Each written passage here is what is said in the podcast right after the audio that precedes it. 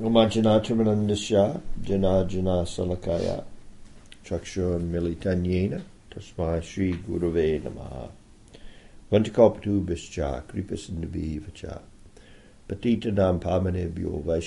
namo namaha So good evening everyone. We're back again discussing Madhurya Kadambini. We will be finishing the third cloud bank this evening. Cloud bank dealing with unsteady devotional practice and the eliminations of elimination of uh, aparad, and included in aparad uh, in the way uh, Vishwanath presents Madhurya Kadambini. I'm sorry, the words are backwards. In, in we're dealing with anarthas, and included in anarthas are aparads, the way Vishwanath presents it. So, looking at the way he's presented the third cloud bank, uh, anarthas generally fall into three categories, and the fourth being the aparad. So the three are those coming from piety, from impiety, and from the practice of bhakti themselves. So, good reactions, the elimination of those as we progress in devotional practice, ignorance, the elimination of ignorance and its byproducts coming from our conditioning and uh, misidentification with the material mind, senses, uh, the acquisition of a, a, false ego in relationship to the false uh, reality that uh, is material existence, thinking that that existence is independent of uh, the Supreme Lord Himself, not seeing the connection, not uh, seeing that the two are related. Then the other anartha are those anarthas coming from the practice itself. Subhada, the good characteristic of devotional practice.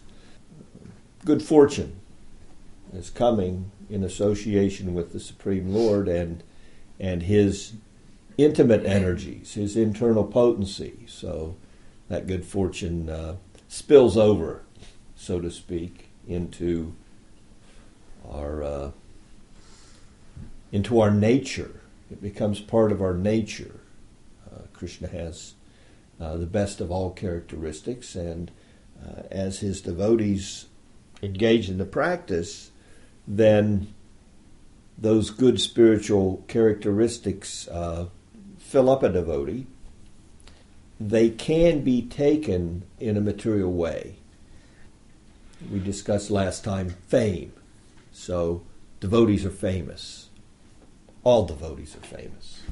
Even the infamous devotees are famous. In the community of devotees, when you know a devotee, you hear a name, you know he has, you know, he's done this, he's accomplished this, or he's done this in a bad way, and we've learned from him. So devotees are good for us no matter what. Whether they do good or bad, it's good for us. And they're famous. They're all famous. I could just mention a few names of the old timers who were my god brothers, and immediately your your minds would fill with uh, what they accomplished and uh, maybe other things. But uh, we don't go in that direction here. Uh, but you understand the point.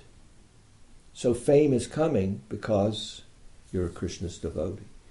And uh, other good fortune, wealth, uh, recognition, adoration.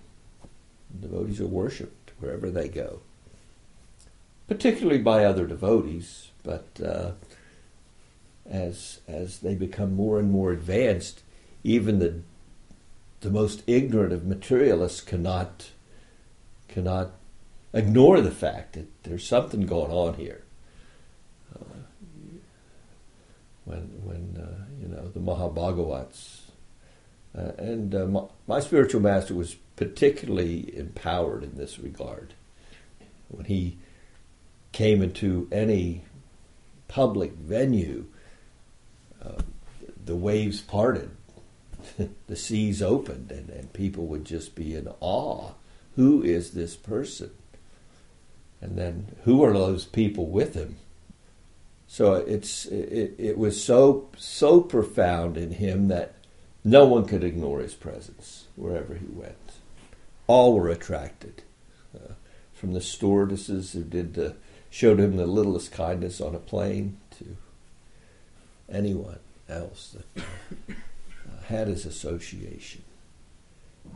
So that fame, that profit, that adoration, that is meant to be used to spread Krishna consciousness can manifest in a way where it again captures our mind and senses like the material sense objects. And we become a little attached to, uh, to that. And when that happens, it can detract from the task at hand. And Lord Chaitanya used the analogy of a devotional creeper and weeds being also watered with the chanting, the hearing, the service, the association of the sadhus, service to the devotees, the deity. All this watering is going on, but these other little plants are going to come up, and if you're not careful, they will take over the bhakti creeper. You'll be more interested in the fame than in tasting Krishna's holy name. You'll be more interested in the profit and uh, you know the the uh, the good fortune that's coming. Everyone's worshiping me. Everyone's offering me so many things, so much opulence, credit, uh, and then you forget to give credit where credit is due because who were you? Uh, just some short period of time ago without the mercy of uh, the spiritual master and the and Bhakti Devi and uh, you know uh, Nam uh, himself. Without that mercy, where would you be? So uh, I don't know if you're familiar with it. Everyone's here heard the story of the the little mouse who was being harassed Yes? Some. So there was a little mouse. And of course, he was at the bottom of the food chain in the house, this little mouse, and he was harassed by the cats. Every time he came out to find himself some food, immediately the cat came and, you know, he had to scurry away. Well, there was a sadhu living in the residence or nearby, and he Mouse went to the sadhu and he said, "You know, I'm I'm having a hard time of it, and if you could please, uh, um, uh, I'd like to." Uh, actually, it would be really nice if I had a superior position to this cat who harasses me. Could you make me a dog? Uh, I may not be telling it exactly the way everyone tells it or properly, but point was the mouse became superior to the cat, so the harassment stopped. Even the dog, he could do some harassment at that time. And uh, I don't know, this isn't right at all, is it? What happens? You tell me the story. Do you know what's like? He became a tiger. He Yeah. ended up a tiger. Yeah. Eventually. I didn't know if he went through progressions. Yeah. He did. Oh, well. Anyway, he went to the sage and he kept, kept going back to the sage and getting a material benediction. And whatever, he was a mouse, he was a cat, he was a dog. And, you know, then he, when, when he was a dog, he was being harassed by even larger animals. So eventually, well, you know, he, he became a, a tiger. And uh, so the, the sage had benedicted him all along. Okay, you want that? Yes, fine. Take this, take this. Um, and uh, once he became a tiger, there's the sage, and he starts licking his lips and saying, ah, now I'm kind of like the head of the food chain. I'm at the top of the list now. Maybe I'll eat the sage. He's, you know. And the sage just said, Oh, yeah, you think so? Again, a mouse. So, the point being, everything that we're receiving in bhakti is a blessing. It's, it's a benediction. Uh, it's coming not of our own hard works. Bhakti is what? From the very beginning of the text, completely independent. So, uh, in finishing up this third section, we're going to talk again, kind of go full circle and go back to that that understanding that that bhakti, the holy name, is complete. They're completely independent. So again, a mouse. We can become again a mouse. We can become so enamored by the fruits of bhakti, the profit, the adulation, the distinction, all these things, that the devotional creeper is is it basically can't get any sunlight anymore because we're putting our all our energy in the wrong place. And again, everything can be taken fall fall away. We have to be on constant guard to rip out the weeds. That's what Lord Chaitanya recommends. We have to not let ourselves be carried away again by these things.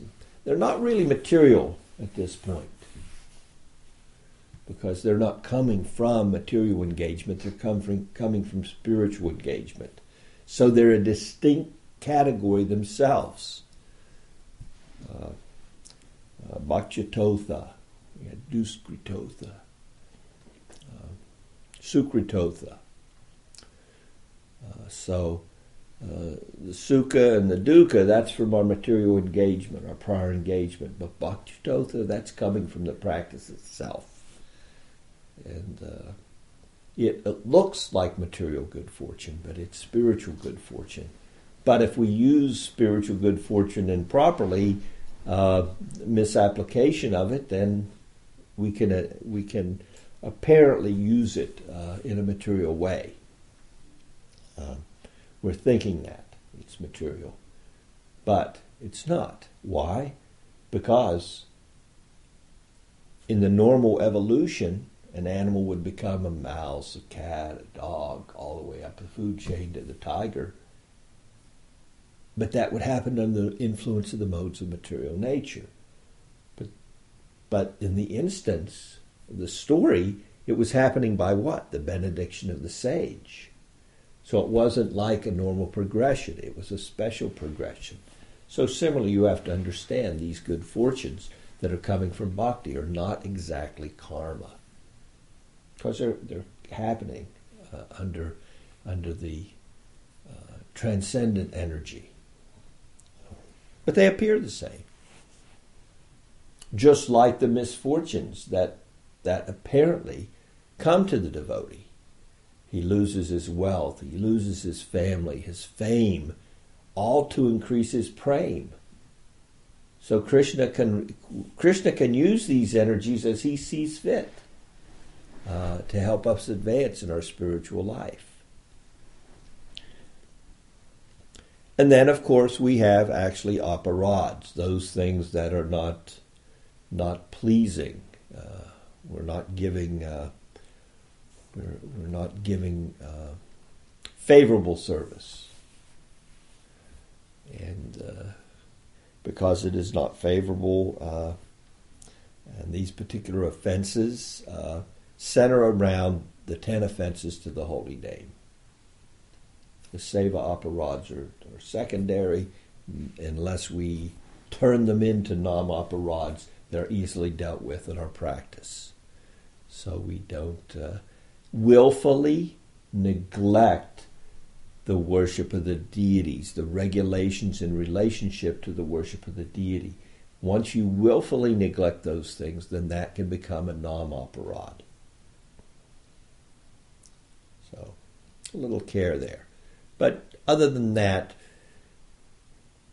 it's very difficult to worship the deity perfectly because of our environment and the material environment. Extremely difficult uh, uh, due to our conditioning. Uh, so therefore, there will be seva aparadhs, but our the other devotional practices easily elim- easily eliminate those unless they're we, we let them persist and we we willfully um, engage. So coming to the end, trying to understand what where uh, what is the nature of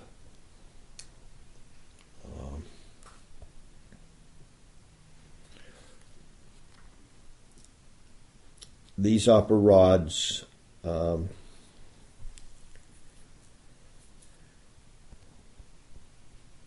let me get back to my place excuse me a second all right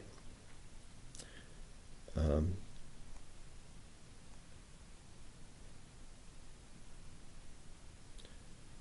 understanding them in relationship to the unlimited potency of the holy name. So the examples have been given uh, by Vishwanath of uh,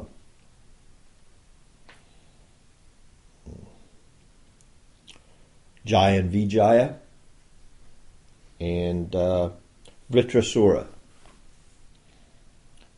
Uh, the example being given there is these particular stories from the Bhagavatam uh, are unique in that they display uh, what appears to be a material reaction or an aparad. I mean, becoming a demon like Vritrasura, one would think would be a you know would would be a serious offense, but his prem had already come to a point that even in jokingly making a comment to uh, Lord Shiva uh, regarding to speaking to sages and, and uh, his wife being on his lap, uh, she took offense and she cursed him but it did not interfere with his with his prey. So, and similarly, Jaya and Vijaya, their fall into the material world, they apparently were cursed. So here's two instances where Krishna's devotee is cursed. But in both instances, the those curses were not the result of, of an aparad, a nam aparad. They were a special circumstance. Um, uh, because why? Well, you can judge a tree by its fruit. So we can judge what was the outcome of both of these incidents in the Bhagavatam.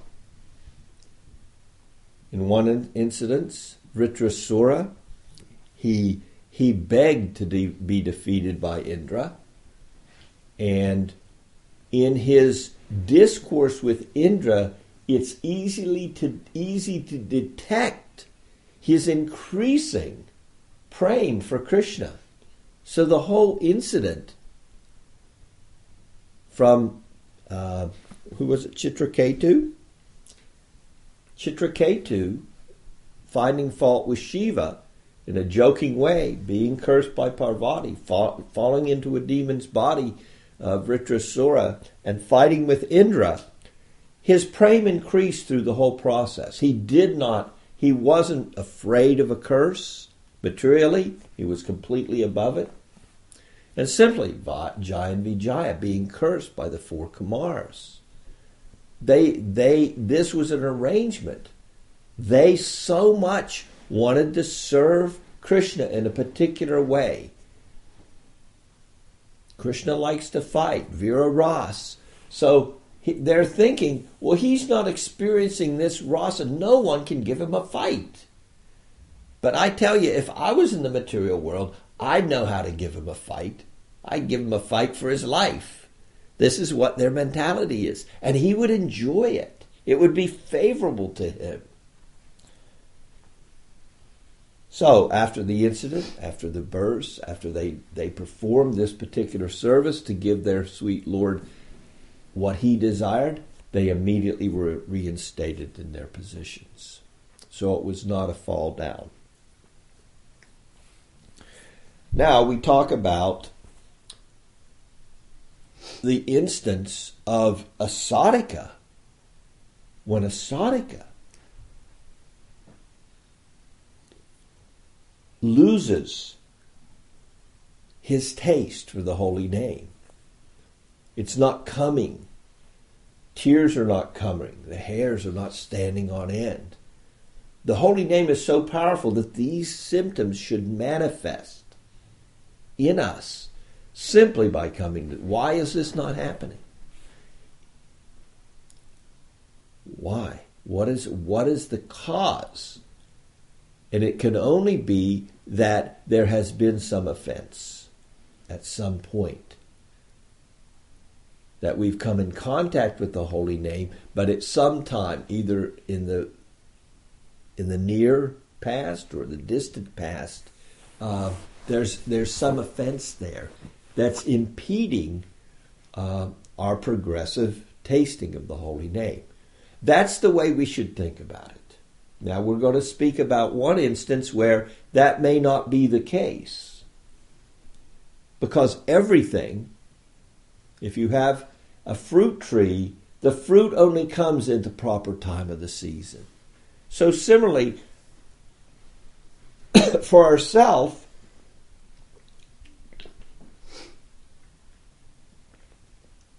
excuse me, our mental, mentality should be I'm not tasting the full nectar of the holy name because there is some offense in me.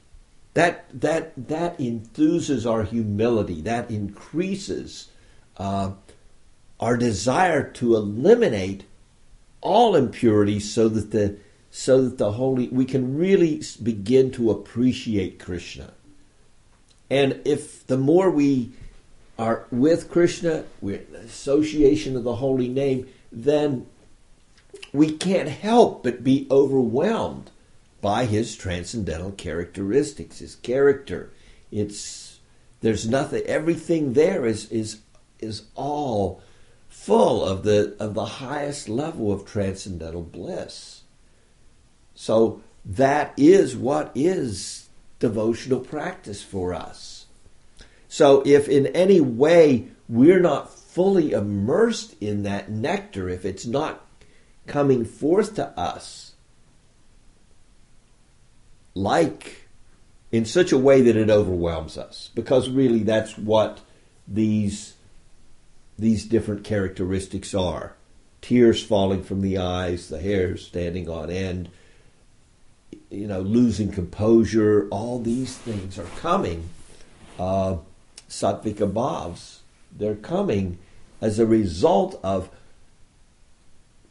it's it's overwhelming for us. But Lord Chaitanya is saying, Durdaivam, my misfortune, Durdaivam, second verse of Shikshashtakam. Why can't I taste the sweetness of the holy name? You've put all your potency every you're it's all compacted in the holy name and you're giving it freely. And my misfortune is i have no attraction for that holy name. What is that misfortune? Anartha. That is the misfortune. Anartha. So this is coming in the very second verse bhajana kriya. And anartha nivritti the next verse is what? Trinadapi Suniche Na. This verse represents the stage of steady devotional practice. At the stage of steadiness, when the anarthas are dissipating, we're overwhelmed with humility at what we've received. In the beginning, we think materially. That's just a fact. We come to devotional service from the material realm. So therefore, we think the fruits of devotional service are due to our hard works. And it's nice to, to hear the sadhus say, well, it's all mercy, and it's, you know, but hey, listen, I'm the one that's forcing myself to get up in the morning. I'm the one that's forcing myself to chant these rounds. I'm the one that gave up my job and moved into the ashram. I'm the one that's given all the money that I earn. I'm the one. I'm the one. And our mind is still in that mentality that this fruit of devotion that's coming to me is the, is the result of my hard labor in devotional service. Well, right there, that's, that's the big elephant in the room. That's the anartha. That misconception that spiritual life is like material life. It does not like material life at all. It's a perverted reflection. We live in a perverted reflection that's nothing like it's it's like there used to be fairs that would come to town and one of the things in the fair was the fun house. And in the fun house what? You walked into the fun house and there's all these mirrors. And you're taken into this world where you look tall and you look small, you look fat and you look thin, That's, that's the existence we live in. A perverted reflection. We look this way or that way. We think we're this and we think we're that. It has nothing to do with ourselves. It's a funhouse of illusion. So we're coming from that and we're thinking, we're thinking everything, if I can just wrap my, I'm reading the books, I'm serving the guru, I'm giving my money, I'm doing this, I'm doing that, and I'm becoming a devotee.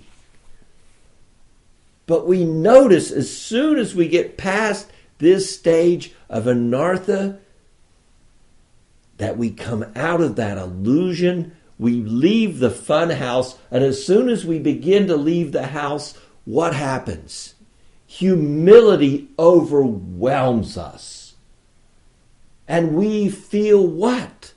Lower than a straw in the street. I am getting so much mercy. But the characteristic of the stage of Anartha Nivritti is what? Everything that's in my devotional life is because I'm strong in my devotion to God and Guru. Only to find out that misuse it and you lose it it's taken away. You see people come, I'm this, I'm that, and then all of a sudden, they're gone. They fall away for some time. What causes that falling away? Well, they were so strong. My gosh, he was giving such great classes and this. And then I turned around and he's gone. Where'd my god brother go? Where'd my god sister go? When will they be back? And we see, well, they come back. A decade later, oh, hey, look, who's back there? They're not wearing a dhoti or anything, but I think that, yep, that's it. Cowboy boots, yeah. Mm-hmm. Yeah, I recognize him though. I can see through the beard and the hat. He's wearing a cowboy hat and boots, and you know, but I know who's under there. I had experience like that with uh, with a uh, with one of the uh, 11 gurus. Uh, he showed up one day in the early morning at New Vrindavan for Mangalarti in a very disheveled state with the beard and the hat and the cowboy boots, unbathed, unkept, unclean. But underneath all that was the devotee that was there decades, a decade before. So he'd come back. He'd gone through whatever period he went through, created by what?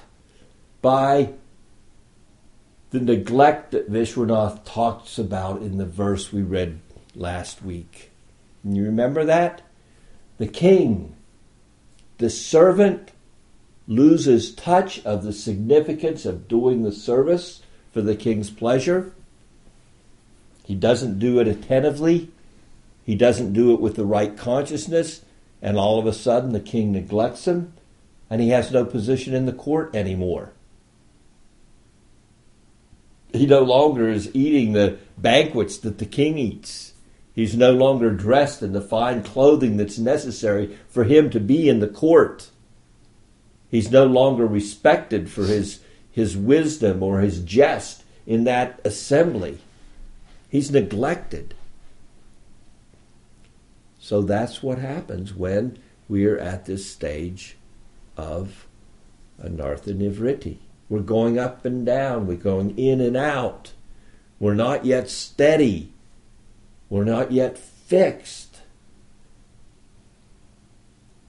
So these characteristics are there. This falling away. The king is neglecting us. The holy name is neglecting us.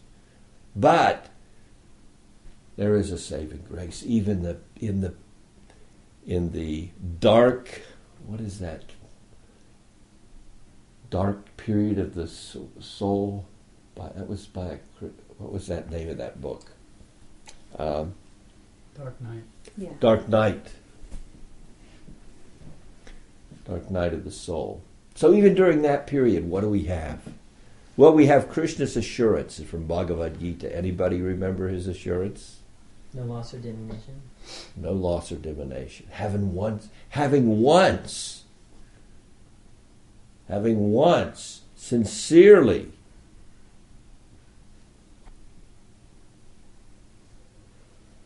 I cover. I cover what they lack. Having once done good, one is never again overcome by evil. Now, there's a few verses we could talk about in that regard. One is when somebody becomes a devotee, he never again is chastised by Yamaraj, even if he's a sinner, number one as as evidenced by the story of Ajamil. Uh, and so that there's no loss or diminution. But there's separation. Separation due to our neglect. We act neglectfully towards Krishna, and Krishna reciprocates in time, kind. And we apparently fall away during this period of unsteadiness, sometimes hot, sometimes cold, sometimes up, sometimes down, sometimes fighting with material nature again, sometimes overwhelmed by this, uh, you know, the uh, benefits of bhakti. So all these different anarthas and aparadhs, they come and they go during this unsteady period until we reach steady devotional practice. Generally speaking, our approach should be if we're not fully tasting Krishna's holy name, if we're not sensing, and we need to take stock of things regularly. Am I really advancing? Am I really doing my service with the right mentality for the right purpose, or am I letting the weeds coming in come in and and detract? Uh, am I now more interested in my position within the community of devotees than I am in my service to the guru? Do I really need to have the high post, or am I willing to do anything? Will I again? Am I willing now that I'm a cook in the kitchen to again go out and and pull the weeds out of the garden? No, I'm just a cook. I don't do that anymore. No, that's not the mentality. I'm das, das, on, whatever's required, that's what I do. I'm a servant. And a servant does what? Whatever he's asked. He doesn't say, well, I'm only the servant who dresses the deities. I'm only the servant who gives the class. I'm only the servant that drives the bus. I'm only the servant. I'm only this servant. No, the servant is a servant. Krishna may give you some talent to use in the service of your spiritual master, and he may take it away. He may give you a position, he may take it away. Don't be affected by these things. Because once we notice that those things are affecting our mentality and our service, then we know it's a what? It's one of those weeds. And what's our purpose? Our purpose is to let our bhakti creep or our love for Krishna increase to the point where we can't stand to be without Krishna at every moment. We have to hear his holy name. We have to see his form. We have to serve his devotees. We have to hear about him. We have to, you know, all these, these are the things that my life are, is about. It's not about being this or being that. It's about just tasting the sweetness of Krishna. So much so that I, I can't stand to be without it. So, one of the symptoms of being without it, where the taste isn't there, is there could be an aparadha on our part, and we should always be watchful of that. But there's also the other circumstance. And Vishwanath gives a couple examples. Let's look at the example of Ajamil. So Ajamil was chanting the holy name without offense. How do we know he was chanting his son's name, Namabas, a reflection of the holy name? How do we know he was doing it without offense? Well, because before before he was doing he was he was chanting his son's name and we know that later he was chanting the same name in the same way on his deathbed and what happened the Vishnu Vishnudutas came and immediately gave him protection. So there was no change in his chanting. So you have to ask yourself, well, why didn't they come the first instant he chanted? A good question, right? Should have just showed right up, just like they did on the deathbed. But no, it wasn't that the time wasn't right yet. So it was not due to an offense on his part because he was not even engaged in the practice of bhakti. He wasn't engaged in material life. He was living an illicit in an illicit relationship, and he was had a son in his old age that he named Narayan. So there was no bhakti there. But he was chanting Krishna's name the same before his time of death as he was at the time of his death. So, therefore, we can conclude, Vishwanath says, very simply, that the holy name was not yet ready to manifest. It was not like a progression where he was becoming purified.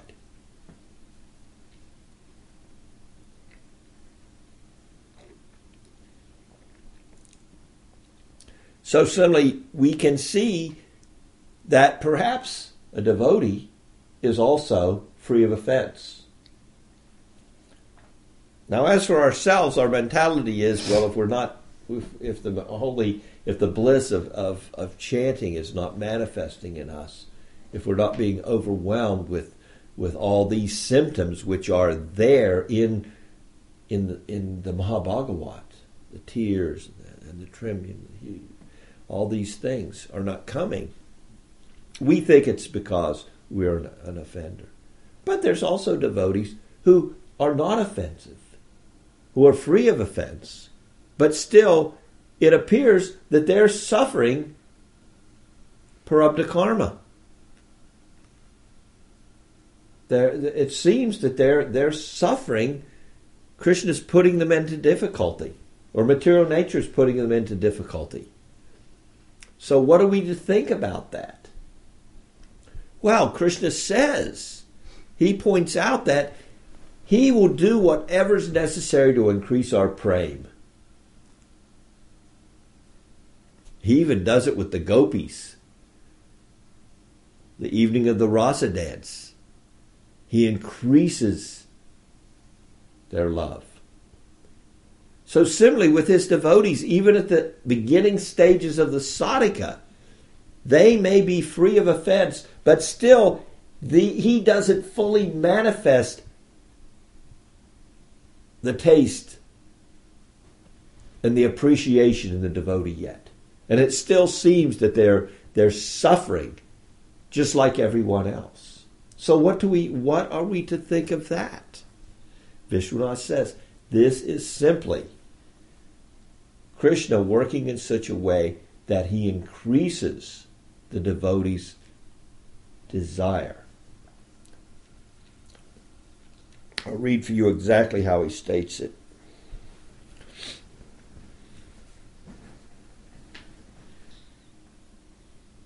If I can find it here. There's two verses that we're referring to. So the first, I'll read it just so you can have reference. We've discussed it.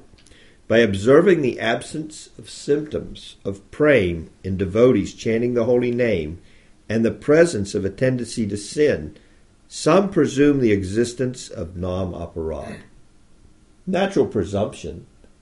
The guys or the girl were still engaged in sin and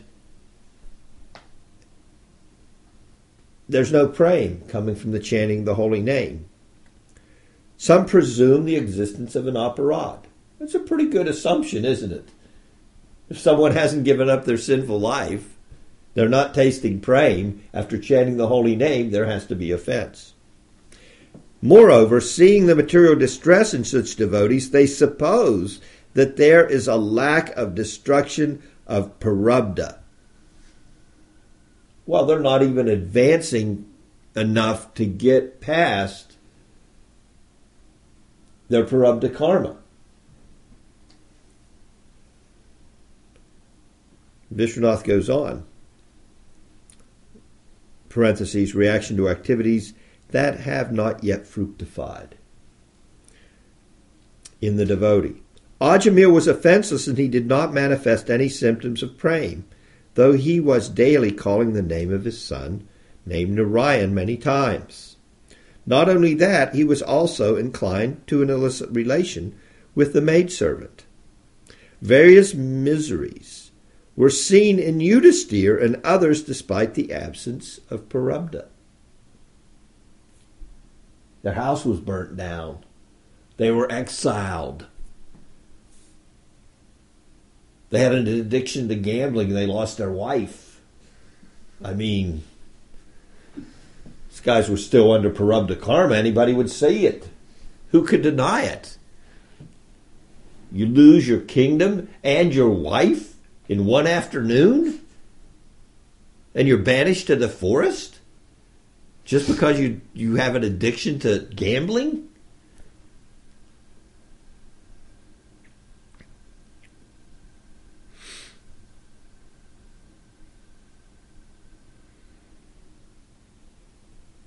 The conclusion is, therefore, that generally a fruit tree bears fruit only in the proper season.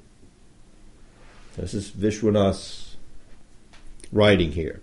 Thus, though the name is pleased with an offenseless person, he bestows his mercy only in due course of time. So Nama is just as independent as Bhakti. The holy name will, dis- will bestow its mercy when it sees fit, not when we see fit. Well, that's why we surrender. It's part of the program. We're content to wait forever. That's what a servant does. Sins committed by them due to their previous habits are as insignificant as the bite of a snake without poisonous fangs. Disease or other distress seen in them is not a result of parabdha. The Lord Himself has said, To whom I bestow my mercy, I gradually take away all his wealth, his relatives, and family reject him, seeing him penniless and suffering from distresses one after another. In another place, the Lord has said, The great disease of poverty is a symptom of my mercy.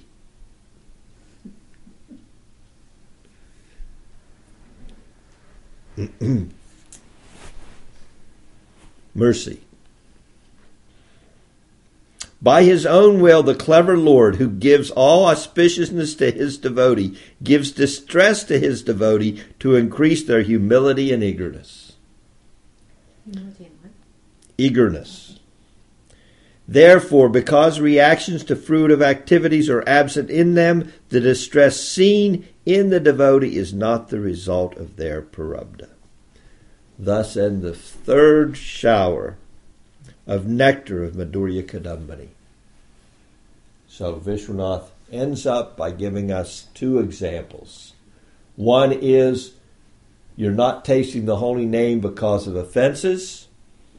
That was the next to the last one, next to the last verse in this third section. And then there are the devotees who are apparently in distress, who are chanting the holy name offensively, it's uh, it's all just a display of Krishna's mercy. We finally made it through the next cloud bank. I hope you enjoyed it as much as I did. We're about to enter into what are the symptoms of nishtha? What's it like? What what are we going to experience? What's going to change in our practice? How do we know that maybe we're making a little progress past this stage of anarthas wherein we're on shaky ground? The stage of anarthas is, is shaky ground because those anarthas can can become because we're not steady, we don't serve steadily hot, we run cold, we, we want uh, so many things. But there is one saving grace, and that is despite all the difficulties that may befall us due to our unsteady nature in the beginning of devotional practice, if we can, first and foremost, no matter what happens to us, never give up our chanting even if our offenses become such that the devotees do not want us around them anymore. Never give up chanting. And second is never give up devotees. If they don't want you around, then you've done something to offend them. You fall at their feet, you grasp onto those feet, you serve those feet day in and day out until they show you some mercy again. Don't give up the association of devotees. So, first is never give up the association of the holy name. Because maybe there'll come a time where the people that you saw walk away from the ashram will be you. Never give up your chanting. And you will come back sooner than later. That's the thing. The king neglects his, his disobedient service but he will not neglect you as long as you're trying to serve, as long as you're trying to do something. Even, even if the offenses are such that you're pushed away, then, then you send the fruits of your labor. You, if you have to understand how extremely fortunate this circumstance of Lord Chaitanya's Sankirtan movement is for us. It's beyond imagination what's being offered to us. We've been in this material world forever and ever and ever. We can't even, there's no, it's beginningless as long as there's been Krishna, and there's always been Krishna, there's been us in the material world. And this is the, the a door is being opened. There's a sliver of light where we can see the prospect of leaving the funhouse of material existence and living in the reality of our true nature. So, it's a rough stage. Anartha Nivritti. It's a rough stage to get through this beginning of a devotional practice, but we stay fixed. We never give up the holy name. We never give up the association of the devotees. If we offend so much that we fall away, we immediately try to get back in. That we don't become complacent and say, well, maybe it's just not for me. Maybe I should just be a karmi. You'll never be a karmi again. I guarantee, I can guarantee you that. You will never be happy. I am speaking from experience here. Are there any questions? Thank you for your association. Hare Krishna.